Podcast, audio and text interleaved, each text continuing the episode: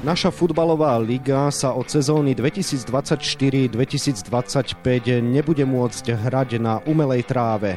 Prečo a či je toto rozhodnutie správne, na to sa pokúsime odpovedať v dnešnom podcaste denníka Šport a športovej časti aktualít Šport.sk. Príjemné počúvanie vám želá Vladimír Pančík.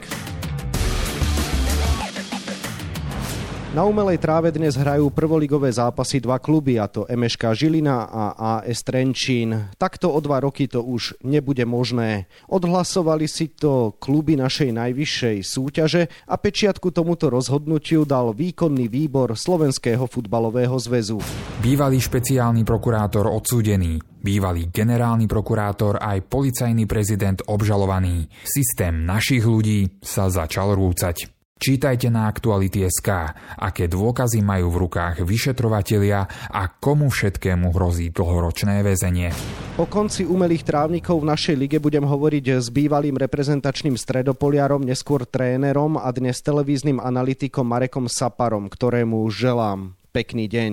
Pekný deň želám všetkým. Marek, mnohí už na to možno zabudli, ale ty si svojho času prestúpil z Ružomberka do norského Rosenborgu Trondheim a v severských krajinách sa samozrejme hrá vo veľkej miere na umelej tráve. Takže ako ty vôbec vnímaš túto debatu dnes u nás aj na základe tvojich skúseností a čo hovoríš na rozhodnutie, ktoré teda padlo? Táto debata je vždy ťažká samozrejme a hlavne keď sa bavíme o prvoligovom futbale, áno, bol som v Norsku, na štyroch štadionoch v tej dobe bola umelá tráva, ale bolo to fakt kvôli tomu, že proste tie poveternostné podmienky v Norsku a v tých mestách, kde umelá tráva bola, ani nedovolali nič iné, pretože napríklad také Tromso, ktoré je na polárnom kruhu, tam proste by sa väčšinu času ani futbal hrať nedal, keby tam bola umelá tráva, čiže to sú také legitimné vlastne veci, ktoré sú normálne súčasťou futbalu a v Norsku to brali samozrejme ako plus, pretože veľa zápasov, keď tam ešte prírodná tráva bola, tak sa nemohlo odohrať, alebo odohralo sa vlastne v katastrofálnych podmienkach. Takže z tohto pohľadu myslím si, že v niektorých krajinách to je plus,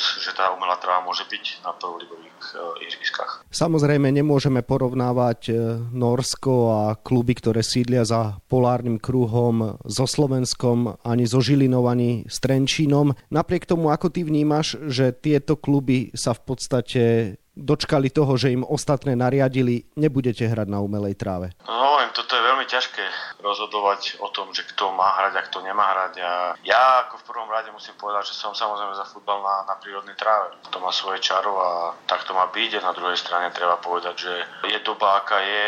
Sme v ťažkej kríze už druhý alebo tretí rok a proste tie kluby to nemajú jednoduché. Vieme, ako to bolo počas pandémie a čo sa dialo so športom ako takým. Vidíme, že počas krízy niektoré veci ako, ako zdravotníctvo, školstvo pomaly kolabujú a chýbajú v ňom peniaze. Tým pádom sa šport ešte odsúva dozadu a je to samozrejme škoda, ale treba akceptovať to, že proste tie podmienky sú veľmi ťažké. Takže z jednej strany chápem, že kluby chcú hrať na prírodnej tráve, pretože nemáme tu, myslím si, že počasie také, ako keď sme to porovnali s Norskom. Na druhej strane tá finančná, ekonomická stránka veci je v dnešnej dobe veľmi ťažká. Buďme radi, že proste máme kluby, ktoré sa snažia proste vytvárať tie podmienky v svojich kluboch jednak pre Ačko, ale samozrejme pre celú mládež, čo najlepšie ako vedia tým pádom im nezavidím túto situáciu. Niektorí argumentujú tým, že týmy, ktoré nastupujú na umelej tráve, majú športovú výhodu, pretože ostatné kolektívy na to nie sú zvyknuté. Trenčania hovoria, že oni na umelej tráve vypadli, postúpili, získali tituly, potom hrali baráž o udržanie sa a že jednoducho tento argument nesedí. Takže aký je tvoj pohľad na to? Ja by som tento argument vôbec nebral do úvahy pretože rozhoduje kvalita kádra. A ako už bolo spomenuté, Trenčín predsa vyhral dvakrát titul, vyhral dvakrát pohár, dva roky po sebe, ale takisto mal aj proste problémy. To vždy o tom, kto na tom ihrisku hrá, nie na akom ihrisku sa hrá. Áno, do určitej miery sa môžeme baviť, že proste pre tie kluby je to nejaká nevýhoda, ale na druhej strane tých zápasov v našej lige, čiže keď sa bavíme o Trenčíne a Žiline, dohrajú tie kluby koľko 4, maximálne 4, keď sa rozdelí liga tak 4 do roka môžete odohrať na umelej tráve a to není, myslím si, že také rozhodujúce, čo sa týka nejakého počtu bodov, alebo proste, že by tým klubom, ktoré hrajú na umelej tráve, proste dávalo takú veľkú výhodu, aby ostatné kluby na to nemali. Vidíme to aj momentálne teraz, keď si pozrieme len postavenie v tabulke, tak myslím, že to je všetkým jasné. Na druhej strane viem pochopiť aj kluby, že chcú bojovať za tú rovnosť, Na druhej strane, ako som už spomínal, tá ekonomická situácia na Slovensku je veľmi ťažká. Môžeme sa baviť o tom, že umelý trávnik je lacnejší. Keď to môžem povedať zo svojho pohľadu, myslím si, že tak isto ako sa znehodnocuje umelý trávnik, tak sa znehodnocuje aj ten normálny. A na druhej strane mnohokrát vidíme, že regulárnosť trávnikov, prírodných trávnikov na Slovensku nie je taká, aká by mala byť a už vôbec nie je prvoligová. Vidíme to mnohokrát, že napriek tomu, že by sme mali mať vyrievané trávniky, že by sme mali mať proste trávniky nejaké certifikované, tak mnohokrát to ihrisko je v žalostnom stave. To je tiež proste svojím spôsobom problém. Čiže už keby sme nejakým spôsobom hľadali nejakú cestu, tak by sme museli hľadať eh, možno nejakým tým zlatým dobrým stredom a neurčovať eh, klubom, že v akých podmienkach majú hrať, ale možno, že by sme sa mali zamyslieť nad tým, aby sme ten vôbec slovenský futbal udržali na vrchole. Suma sumárum, tebe je jedno, či sa hrá v našej lige na prírodnom alebo umelom trávniku. Ide ti len o to, aby sa hralo na ihrisku, kde sa dá predvádzať kvalitný futbal? Presne tak, presne ide o to. A ja by som to povedal z pohľadu toho, že proste keď vytvoríme na prvoligovom ihrisku podmienky, či to je umelá tráva alebo prírodný trávnik, také ako majú byť, tak proste kluby nech si to určujú sami, nech za nich nikto nerozhoduje. Za to by som bol ja. Na druhej strane malo by byť ja si myslím, nejaká komisia na to určená, že proste jednak na porovnávanie toho trávnika prírodného, že mal by mať nejakú kvalitu, nejaký štandard. To isté by som povedal, že by malo byť ale aj s umelým trávnikom. Vieme z praxe, že u nás na tých umelých trávnikoch, aj na tých hlavných štadionoch sa jednak aj trénuje, trénuje tam viacero mustiev, aj tá umelá tráva sa nejakým spôsobom znehodnocuje. Čiže toto si nejakým spôsobom by trebalo ustanoviť, že po každom ročníku by trebalo tie ihriska kontrolovať e, nezávisle, či to bude umelá tráva alebo prírodná tráva, proste aby to malo nejaký štandard tej prvej ligy. Keď príde to na to ihrisko, že by proste malo podmienky na to jednak hrať kvalitný futbal, ale aby to bolo aj, čo sa týka aj zdravotného stavu v poriadku, pretože vidíme na niektorých umelých trávnikoch, že to je katastrofa, to isté na prírodných trávnikoch a ja si myslím, že tu si kluby nemajú čo zavidieť. Absolútne nie. Pravda je, že toto rozhodnutie vzýšlo z demokratického postupu. Väčšina klubov sa rozhodla pre nejaký variant a teda to musia rešpektovať všetci. Realita je ale aj to, že rozhodla väčšina klubov a doplatia na to dva kluby, ktoré sú najväčší dodávateľia reprezentantov či už pre naše mládežnícke národné týmy, ale aj z pohľadu počtu odchovancov v seniorskej reprezentácii. Ako toto vnímaš, že v podstate tí, čo najviac pomáhajú slovenskému futbalu, doplatili na názor tých, ktorí nie sú v tomto smere takí úspešní? Toto je veľmi zapeklitá situácia. Samozrejme, môžeme sa pozerať na to, kto ako vychováva mládež a akým spôsobom dodáva tých našich reprezentantov do jednotlivých kategórií. Na druhej strane môžeme rozprávať aj o tom, že napríklad aké má podmienky Podbrezová, aké má podmienky Trenčín, aké má Žilina, aké má Ružomberok. Z tohto pohľadu by som to nešpecifikoval na to, že či niekto vychováva reprezentantov na umelej tráve a teraz im ideme zakazovať alebo nie.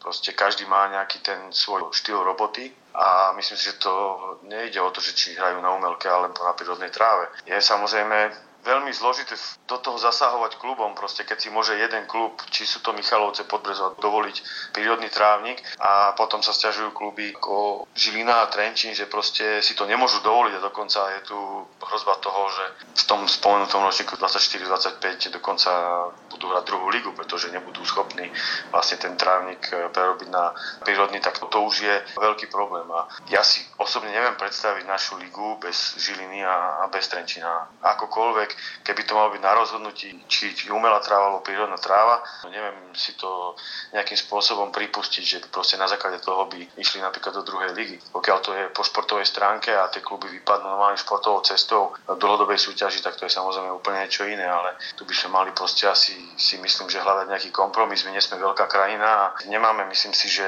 toľko tak klubov na vysokej úrovni, aby sme si mohli dovoliť povedať dvom fakt asi takým klubom, ktorí dodávajú veľa našich reprezentantov reprezentantov, že proste urobte to tak, alebo proste vypadnite. Toto by som do takej sféry ja osobne nestával, aj keď je to demokratické a keď sú také nejaké pravidlá, väčšina klubov sa na tom zhodla, je to proste nejaké rozhodnutie, ktoré sa aj ťažko komentuje, ale z toho pohľadu, že v akom stave sa nachádza slovenský futbal, ešte to takýmto spôsobom zasahovať je podľa mňa neprimerané. Suma sumárum, správne čítam tvoje slova, že ty by si do tohto rozhodnutia a obzvlášť v tejto dobe nešiel, respektíve keby si mal právo hlasovať za niektorý z klubov na prezídiu Únie ligových klubov, tak by si hlasoval proti. tomuto návrhu? Ja by som bol za to, aby si kluby rozhodli sami, ale na základe toho, že proste, aby ten trávnik, či jeden alebo druhý, proste bol certifikovaný, aby bol kontrolný pravidelne každé dva roky, aby vlastne tá kvalita, či je to prírodný alebo umelý, mal tú najvyššiu hodnotu. A keď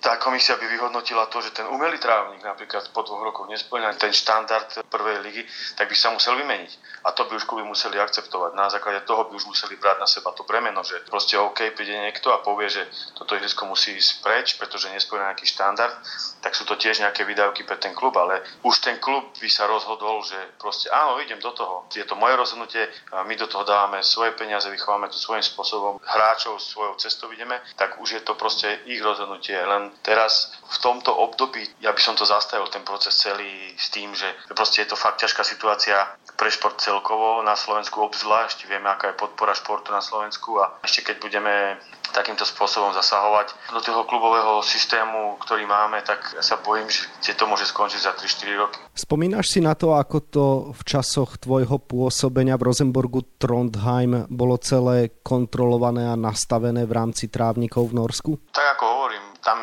proste nezávislá skupina ľudí, ktorá vlastne odsúhlasuje tie štandardy, ako má vyzerať e, vlastne umelý trávnik, ako má vyzerať prírodný trávnik. Na základe toho vlastne chodili kontroly pravidelne na tie štadióny a proste dávali doporučenia, že musíte urobiť toto, musíte urobiť toto, možno čas ihriska sa musí vymeniť, keď to bol prírodný trávnik a podobne a toto museli kluby samozrejme rešpektovať, takže ja si nepamätám, keď sme hrali na umelej tráve, že by som hral na nejakej katastrofálnej v tej dobe proste tie umelé trávniky boli aké boli. Už teraz sú proste na určite vyššej úrovni a vidíme to aj v iných štátoch, kde sa hrá na umelom trávniku. Ale je to na jednej strane ťažké porovnávať aj s Norskom, pretože predsa len Norsko je úplne niekde inde, je to vyspelá krajina, ktorá vlastne ten šport podporuje neskutočným spôsobom. Inak sme na tom my a preto si myslím, že v tomto my musíme byť veľmi opatrní, že akým spôsobom k tomuto pristúpime, že či to už je definitívne rozhodnutie alebo nie a či sa práve Žilina s Trenčinom bude musieť popasovať s týmto rozhodnutím, alebo sa to dá ešte možno nejakým spôsobom odvrátiť a